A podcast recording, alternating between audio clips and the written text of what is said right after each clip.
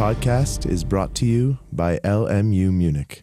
So, good morning, all, and uh, welcome. We're looking at uh, lecture seven of, uh, of competition and strategy. And um, as I already announced last week, we're going to have a two part, uh, two part lecture today. Um, first part is going to be by me, and the second part is going to be by uh, Dr. Yannick, who is uh, a uh, director, is the director for uh, public institutions at Microsoft. So uh, we're looking forward to, uh, to that second part as well. Um, let's first start, though, with um, a few notes on networks and standards and compatibility and so on. Um, and as you sort of know, um, this is part of the second block in this, uh, in, in, this, in this course. So we're going to look at price and product design. And one of those is what do you do with a product that has uh, network effects and where standards are an, are an important question. So as I said, it's kind of a, a, a shortened version of, um, of what's usually in this, uh, in this part. What's the point of network effects and why is this, why is this an interesting, why is this an interesting thing to, uh, uh, to notice? So what we have here is uh, one person, I guess it's Dilbert, and he says, so look, I've got the first video phone in the, uh, in the city. Okay? And so he's all excited because it's something new, it's something exciting, it's something, it's a great new technology. And so then he's going to look and say, well, now all we have to do is wait for someone else to get a video phone and call us. Okay? So obviously, um, a video phone is useful if you have other people using video phones as well. And so there they stand, there they sit and wait. Okay? So it's amazing. So he, he's sort of sitting there, he's waiting, hoping that uh, eventually someone's going to come and adopt a video phone and then finally you can, uh, uh, you can use it.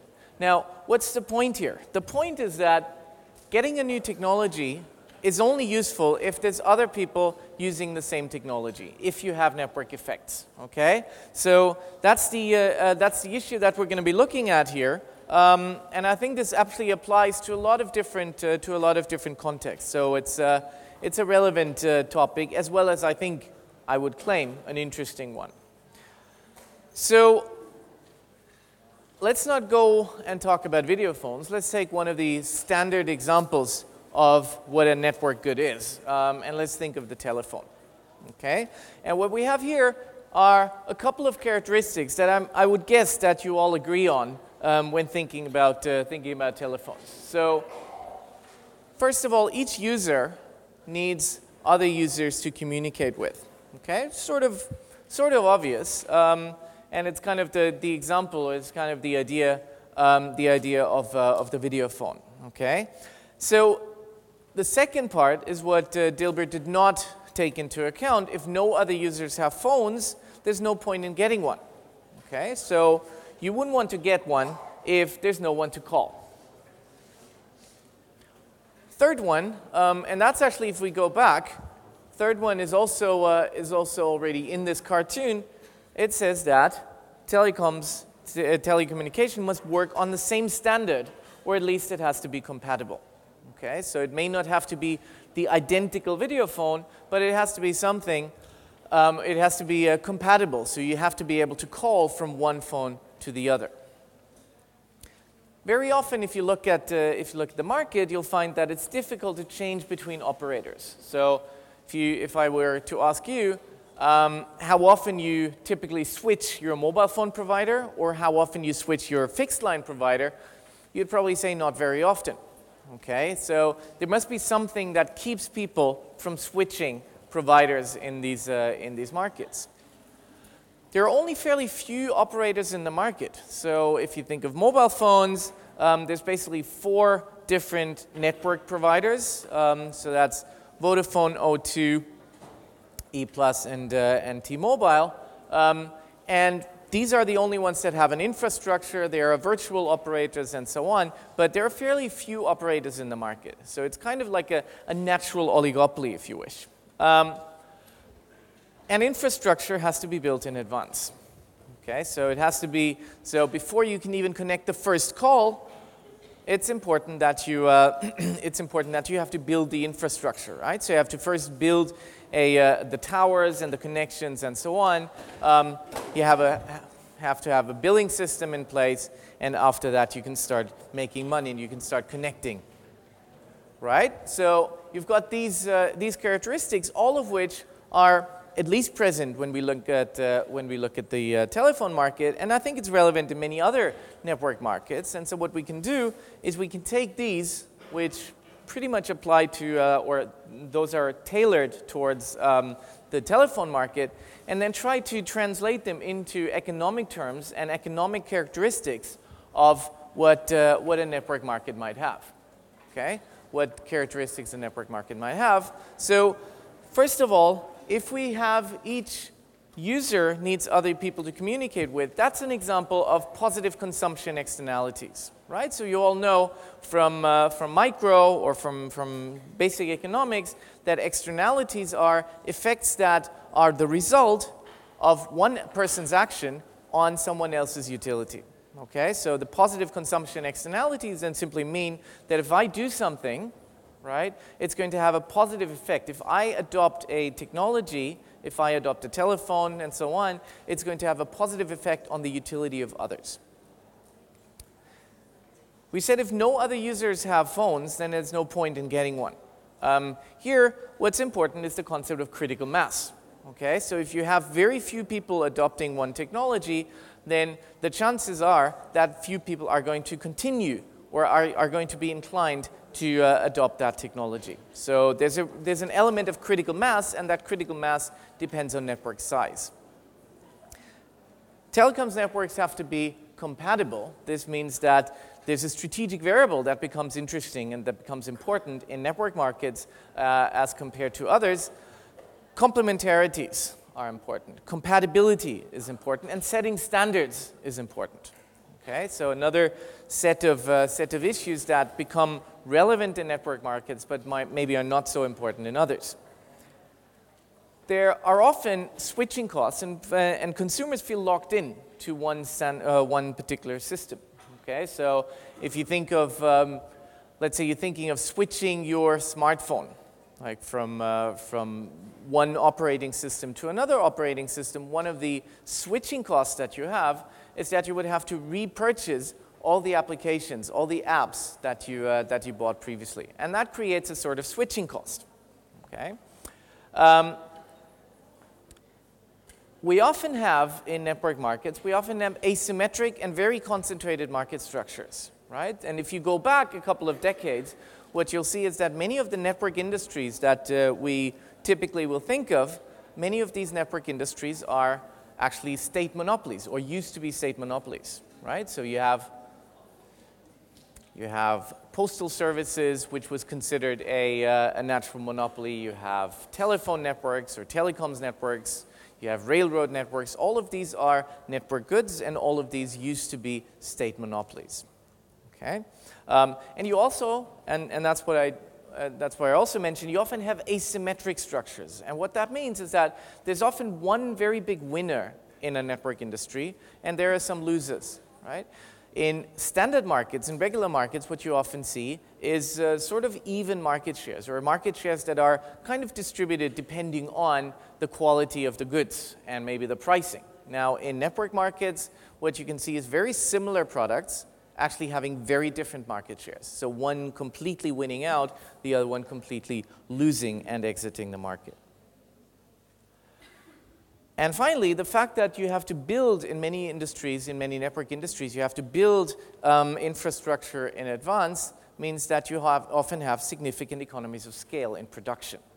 Okay, so obviously high fixed cost means that uh, you have this high fixed cost at the start and then you can spread it over output, which means that um, you have economies of scale. And so what's interesting is that you have positive consumption externalities on the demand side. So more people mean more usefulness or more utility for future users.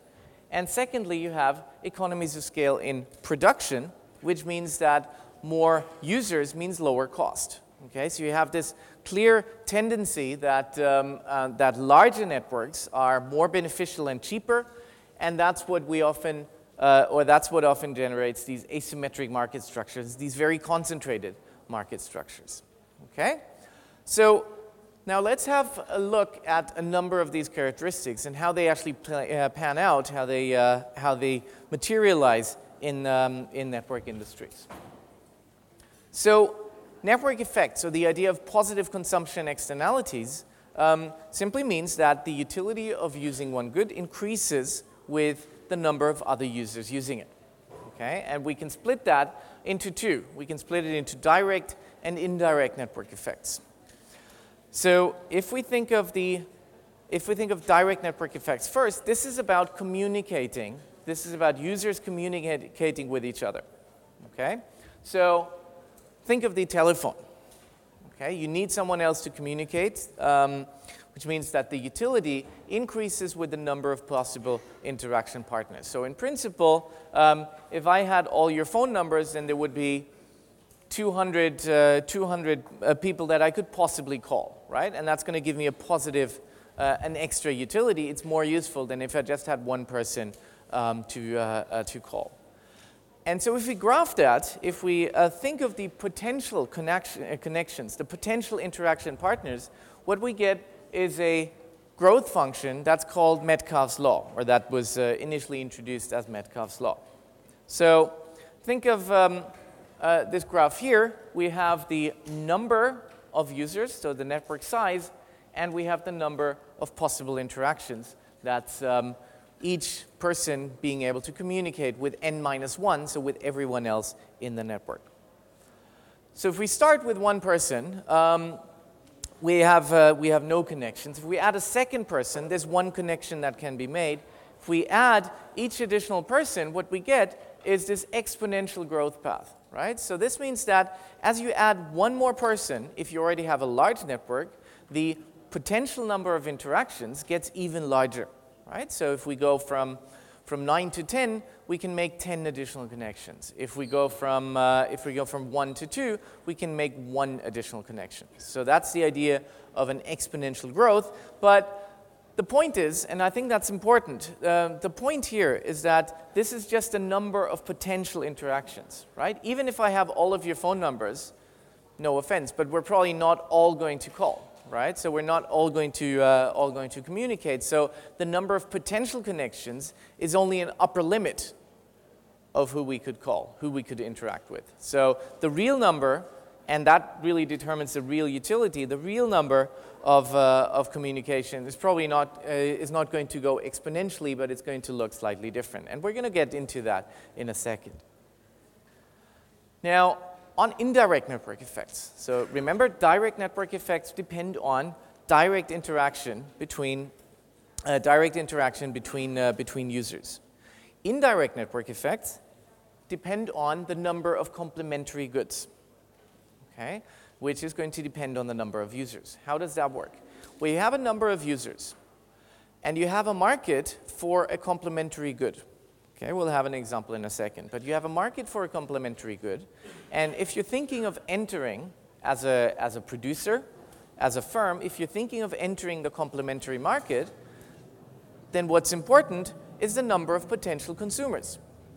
Right? So the number of potential consumers determines positively the number of complementary goods provided, and the number of complementary goods gives you a positive utility for additional users. So the number of users affects positively the number of complementary goods.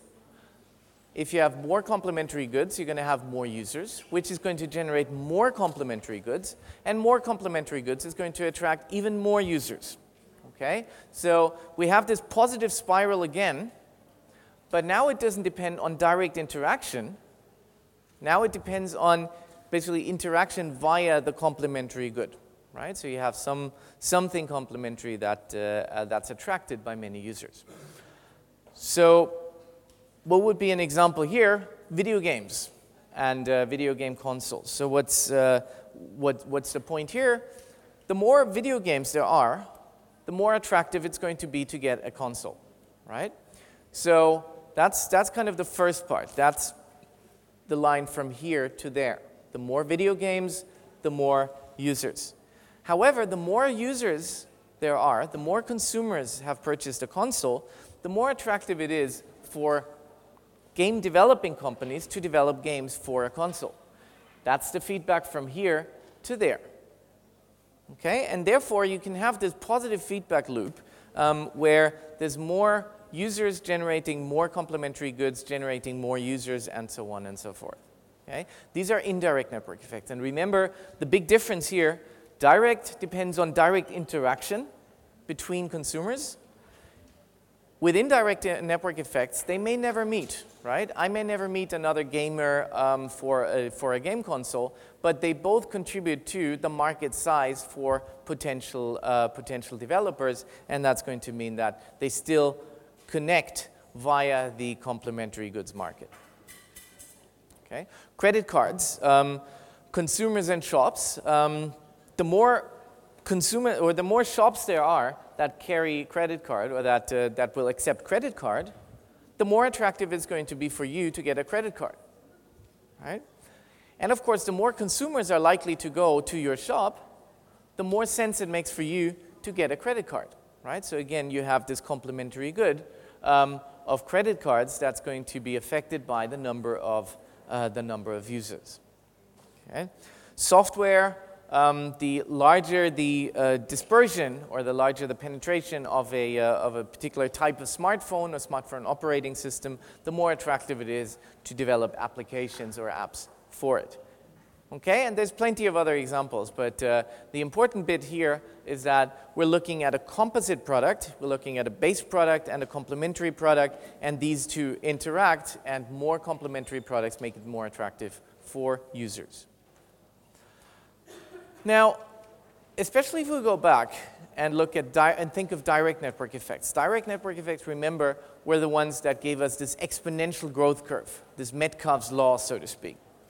Um, this, in other, way, in, in other words, this was a potentially, uh, this was potentially a, uh, a function that gave us the utility depending on the number of users, right? And so let's now have a closer look at what the utility function with network effects, what a utility function with network effects might look like. So think of, um, um, think of any type of, uh, of network good. Your utility is going to depend on two things. It's going to depend on the standalone value of a network good. That's what you get, that's the utility you get if you are the only person in the world using a particular product, okay? If you cannot communicate with anyone. So if you think of, the, uh, if you think of a telephone, for example, having the only telephone in the world probably doesn't give you a great deal of utility, a great deal of standalone utility. So this would be close to zero. On the other hand, it depends on the number of users of the network, that's n, and it depends on the strength of the network effect, that's alpha. Okay, and we'll, I'll give you an example in a second, but generically, what this means is that my utility, so utility of myself, which I'm, I'm user i, utility of user i depends on the standalone value I get from the, uh, from the technology, and it's a function of the number of users, and the strength of the network effect. Okay? So, of course, the strength of the network effect means that um, it's, it's kind of like the additional value I get from, additionally, from an additional user that, uh, that switches to my network or that adopts my network. So here we have an example um, where the utility would be AI plus n to the power of alpha. Okay? Um, how exactly do we read that? Um, so it's an additive utility function. So we get the standalone utility, which, um, um, which is uh, just a, co a, constant. And then we have this n to the power of alpha, which means that um, this, could, uh, this has an exponent. So the, um, the, the network strength or the strength of network effects can be a nonlinear function of n. Okay?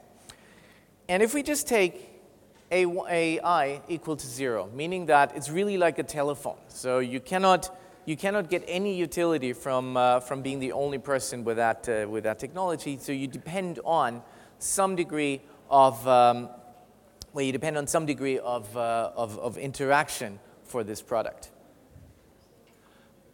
And then if we just use different values of alpha, okay, so different values of alpha correspond to different values of the strength of network effects.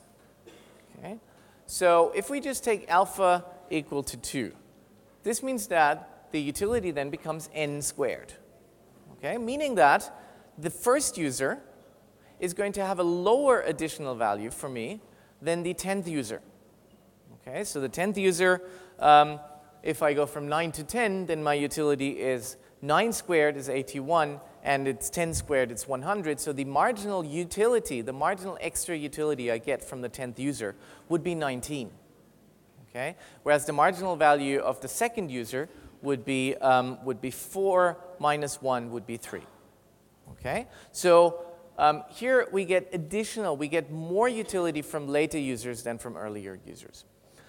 You know, this is probably the, um, this is probably the curve that looks closest to the one that I showed you a couple of slides ago. This is closest to Metcalfe's law. Is this realistic? I'm not so sure. It basically means that the first user, first user gives you hardly any utility. And then if you have, I don't know, someone in, uh, someone in Korea after 1 billion um, adoptions of mobile phone, if someone very far away from your network adopts another mobile phone, that is supposed to give you a huge additional utility, right? Because he's a 1 billion and first consumer. Probably less realistic because you're going to make the connection um, to closer people to you more, uh, more intensively, and then if someone uh, joins very late, the additional utility probably is fairly small. So my expectation would be that uh, alpha equal to 2 is probably not terribly realistic. Okay? What if we take alpha equal to 1? Okay, if we take alpha equal to 1, then it's n to the power of 1, which is simply n. So it becomes a linear function of network size. So it just goes up here, which then tells us that each additional consumer is going to give us the same additional utility. Okay, so I get one more consumer. If that's the second consumer, the additional utility is the same as if I have already 1 billion, uh, 1 billion consumers. So that's still a, I mean, that sounds a bit more reasonable than this exponential growth curve, but it still would mean that someone who comes very late in the process still gives me the same additional utility as someone who's very early. Okay? So maybe, again, not, uh, not super realistic. Now, what if we have alpha equal to 0.5. That's basically, that's basically the square root of n, then, right? So n to the power of one, uh, one half is the square root of n. So this means that the first user gives me the highest additional utility, and if someone is sort of user 1 million plus 1, then the additional utility I get is probably fairly low. And that's probably more realistic because um, how, is a, how is the network going to look like? Right? If I, if I adopt a phone, then um, if sort of someone who's very close to me adopts a phone, then the additional utility is very large. If someone who's a bit further away, um, so let's say I, the, if my, uh, I don't know, if my dad gets a phone, then the additional utility is very high. If uh, then my aunt and uncle get a phone, then the utility is somewhat lower because I don't want to communicate with them as frequently as, uh, as with my parents. Um, now, if some other further distant relatives uh, would get a phone, then the additional utility I get is going to be lower still. Okay, so that, that means, or in terms of the intuition, that means that the additional utility from, a, from another consumer actually decreases with the number of, uh, of consumers that we already have, right? So this means decreasing marginal returns of network size. Okay, so I would argue that this is probably the most realistic way of thinking about it, that we have alpha, which is a value less than 1. Okay, so you have decreasing returns. Now, is this the same for all consumers? Again, not necessarily. Um, if you have a pioneer, what does a pioneer do? A pioneer basically loves new technologies, right? If he loves new technologies, then that means he's not so dependent on the additional or on, on other users using the same technology right? So if you're just a, a technology freak or if you're, an audiophile and there's a new technology out there, a new audio technology out there, then you don't care so much about what other people do. Um, so you have very high standalone value. And yes, there's some network effects, and yes, you benefit to some extent from, the, uh, um, from additional users, but not so much. Okay, so the marginal utility for a pioneer of additional network users is probably not going to be very high. A median, a medium, uh, median adopter, so that's kind of like a mass market adopter, is probably not going to want to adopt when there are only few people uh, already adopting. Okay, so his utility when the network is small, when there are few users, is going to be fairly small. But once critical mass is reached, once you get to a point where um, enough users, and enough can be very specific, can be very, very uh, person specific, but once there are enough users, then his utility really shoots up. Okay, so one, once you hear an additional user is going to give you a great deal of additional utility. Okay? And that depends only on network size. So once you're in this area where critical mass is reached, then you get an, a large additional utility from each additional consumer, and then eventually you're going to taper off. And if you're a late adopter, you get up until the point where literally everyone has the new technology, you get very, uh, very little utility, and then finally, if pretty much everyone has joined the network, then finally you're going to, uh, you're going to follow as well. And so that means that you would only get positive utility, or you would only get reasonable utility if literally everyone uses the same technology. Okay, so that's the idea of late adopters here. And that already gives a um, kind of leads us on to the next uh, uh, to the next concept I want to talk about. That's a concept of critical mass. So remember what I meant with this. Critical mass means that we have, if we are below critical mass, no one wants to adopt the technology. If we are at critical mass or above, then everyone wants to adopt the technology. That's very different from a situation as uh, in, a, in a normal market, right? In a normal market, um, if let's say you lower prices by a little bit or if the quality increases by a little bit, you're going to get a few more consumers. Critical mass means that there's this switching point from a complete failure to a complete success. Yeah. So how can we explain that? Well, the adoption of a network technology depends on the observed and the expected network size. And so initially, we'll only have a few people that adopt. Given that only few people adopt, they get, uh, they get fairly little, uh, fairly small utility, and that small utility means that few others will adopt.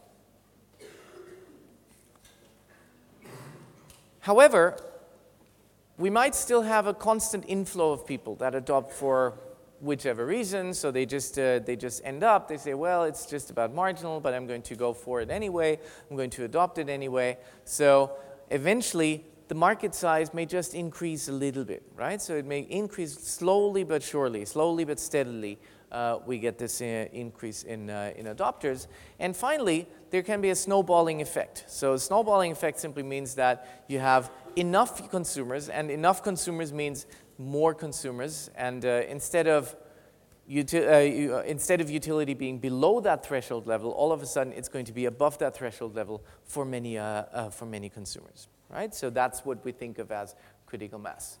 Um, it's easier to reach uh, if you have lower prices or if you have uh, higher network effects, and we'll see that on the, uh, on the next slide. But the point simply here is that you want to reach critical mass because that's very different. I mean, if you think of, uh, if you think of this in terms of marketing implications, right? Critical mass is basically a process that helps you sell, that helps you uh, diffuse your product, helps you uh, get, I mean, penetrate your product in the market. Um, without having to do anything, right? So you don't have to lower prices, you don't have to increase quality. It's basically a process that takes care of itself. Okay, that's, so that's what's attractive to, uh, to managers about critical mass. So let's think of um, um, a, a, practical example. But what's interesting is that criti the critical mass point is nice to look at in hindsight, right? So if a product has taken off, then you can say, well, surely we reached critical mass in January 2010, um, and from then on, everything was great. The problem is how to forecast it, right? So how can you, how can you forecast it? How can you identify that the product actually, that a product actually has critical mass? Okay, and that's a, that's a problem that many people have, uh, have struggled with. I think someone um, once did a study and asked people when, when does your product have critical mass? When does, does a product in your market reach critical mass? And for whichever reason, this, the magical number seems to be 15%. Okay? So if you have 15% of the market, then the market or then diffusion will take care of itself. Now, of course, I believe that that's,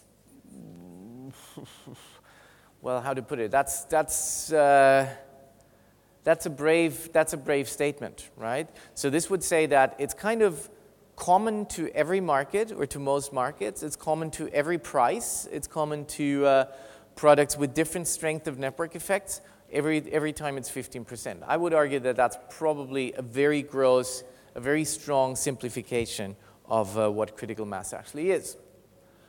But let me give you an example of, uh, of, a, of a market with critical mass. So here is the fax machine in the, uh, in the US. Okay? Um, it was, it was launched commercially um, in the 1960s. Um, it was actually, as a technology, it existed in the 18 somethings. Okay, so it was, uh, it was invented in Germany. Um, and um, it, uh, it existed for a long time. It was actually there uh, before the widespread uh, use of the phone network. Um, but commercialized, uh, commercialization started in the mid 60s. And so what you see here is that really slow diffusion, right? So you get very slow, very slow growth of the network. So just a few users started using it. Maybe these were large organizations that um, were government organizations that had to fax things. Um, but it really grew very slowly. At some point, and um, I mean, you can put it here, you can put it there, at some point the whole thing just started taking off. And so what's interesting about this is that it's almost, it's almost not credible to think of this as the same diffusion process as this one, right? So, I mean, there's a lot of other things we can think of. Prices actually stayed fairly constant. So prices here are not so different from prices here. Quality, I think there was one new generation of, pro, of, of fax machines that came in at some point. But again, that's not, I mean, it wasn't a, it wasn't a jump in quality that, uh, that really justifies this different diffusion. So what happened here is that eventually, let's say you had a few large organizations using faxes. Okay? Then you had smaller organizations that said, well, I deal a lot with these, uh, uh, with these large organizations. I should get a fax as well. So they found it useful to, uh, uh to have a fax. And then eventually, um, lots and lots of different firms, lots, and, uh, lots of different um, enterprises and organizations started using fax machines, and all of a sudden became the, the, the common mode of uh, sending documents, right? So here, this process of critical mass clearly, uh, uh, clearly happened, clearly took off. Again, it was difficult to predict. I mean, if you look at this curve, probably people thought that in 1980 this was going to be the takeoff, right? Um, it wasn't. So it's difficult to, uh, uh, to predict. And just to uh, give you a short example of, uh, of what we tried once um, in, a, in a paper, um, we looked at mobile phone markets. We looked at global mobile phone markets um, and looked at the diffusion of second generation mobile telephony in 36 countries. And what did we find? So it's just literally the, uh, a couple of headline findings. We find that critical mass is not 15% all throughout, right? Critical mass is a function of the installed base, right? So this is the, the percentage of the overall market. It's a function of in the, in the installed base of the price.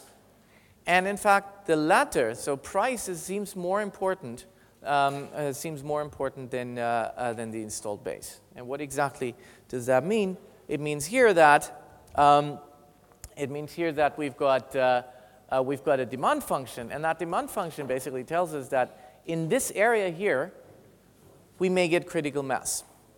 Okay?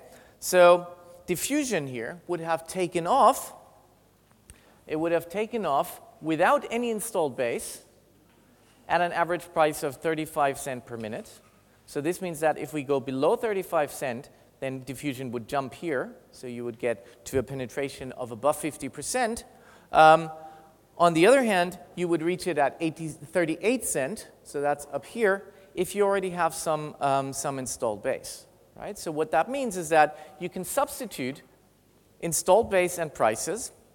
Uh, you can substitute installed base and prices, but only to a certain extent. So that means that you can substitute for 3 cent per minute, right, by adding 25% or 24% to the installed base. Okay, so you can start up a network from zero, from scratch, if you charge low prices, or if you uh, give away a fairly large number of, uh, of products. So if you, uh, if you make sure that you have a penetration of 24%, then you can get away with higher prices. Okay? Good.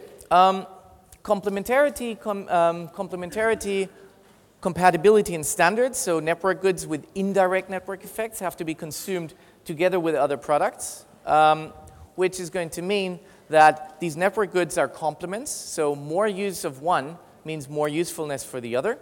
Um, and consumers are actually not interested in the individual product, but they're more interested in the systems. Okay? Um, they have to be compatible to do that.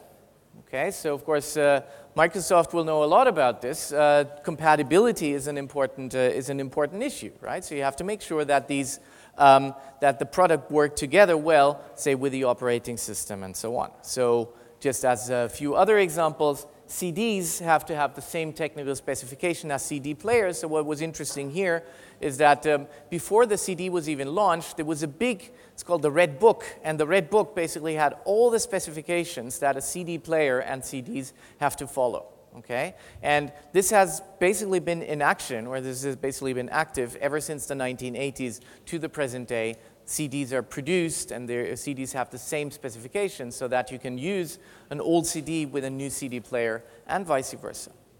Okay? So there might be two competing standards um, evolving at the same time.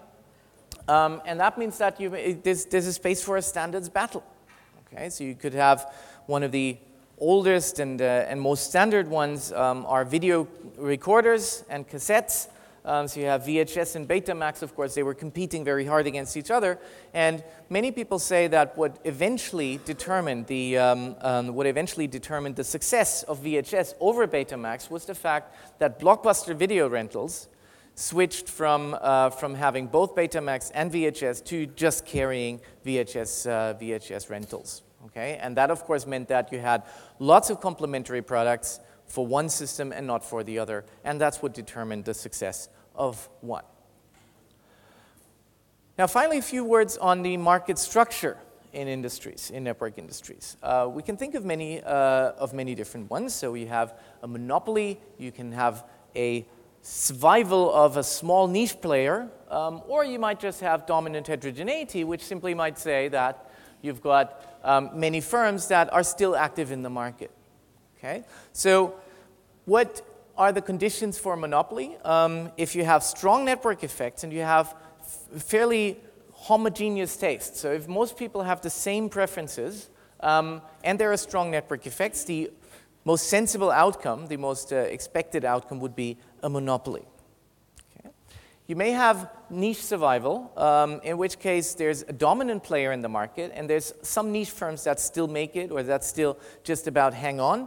This would be referring to situations with medium network effects and fairly high consumer heterogeneity. So if you have some people that are dead set on using one particular product, then no amount of network effects can convince them to go, uh, uh, to go and switch to the dominant system. Okay? And finally, dominant heterogeneity would come if you have weak network effects and you have higher consumer uh, heterogeneity. Okay?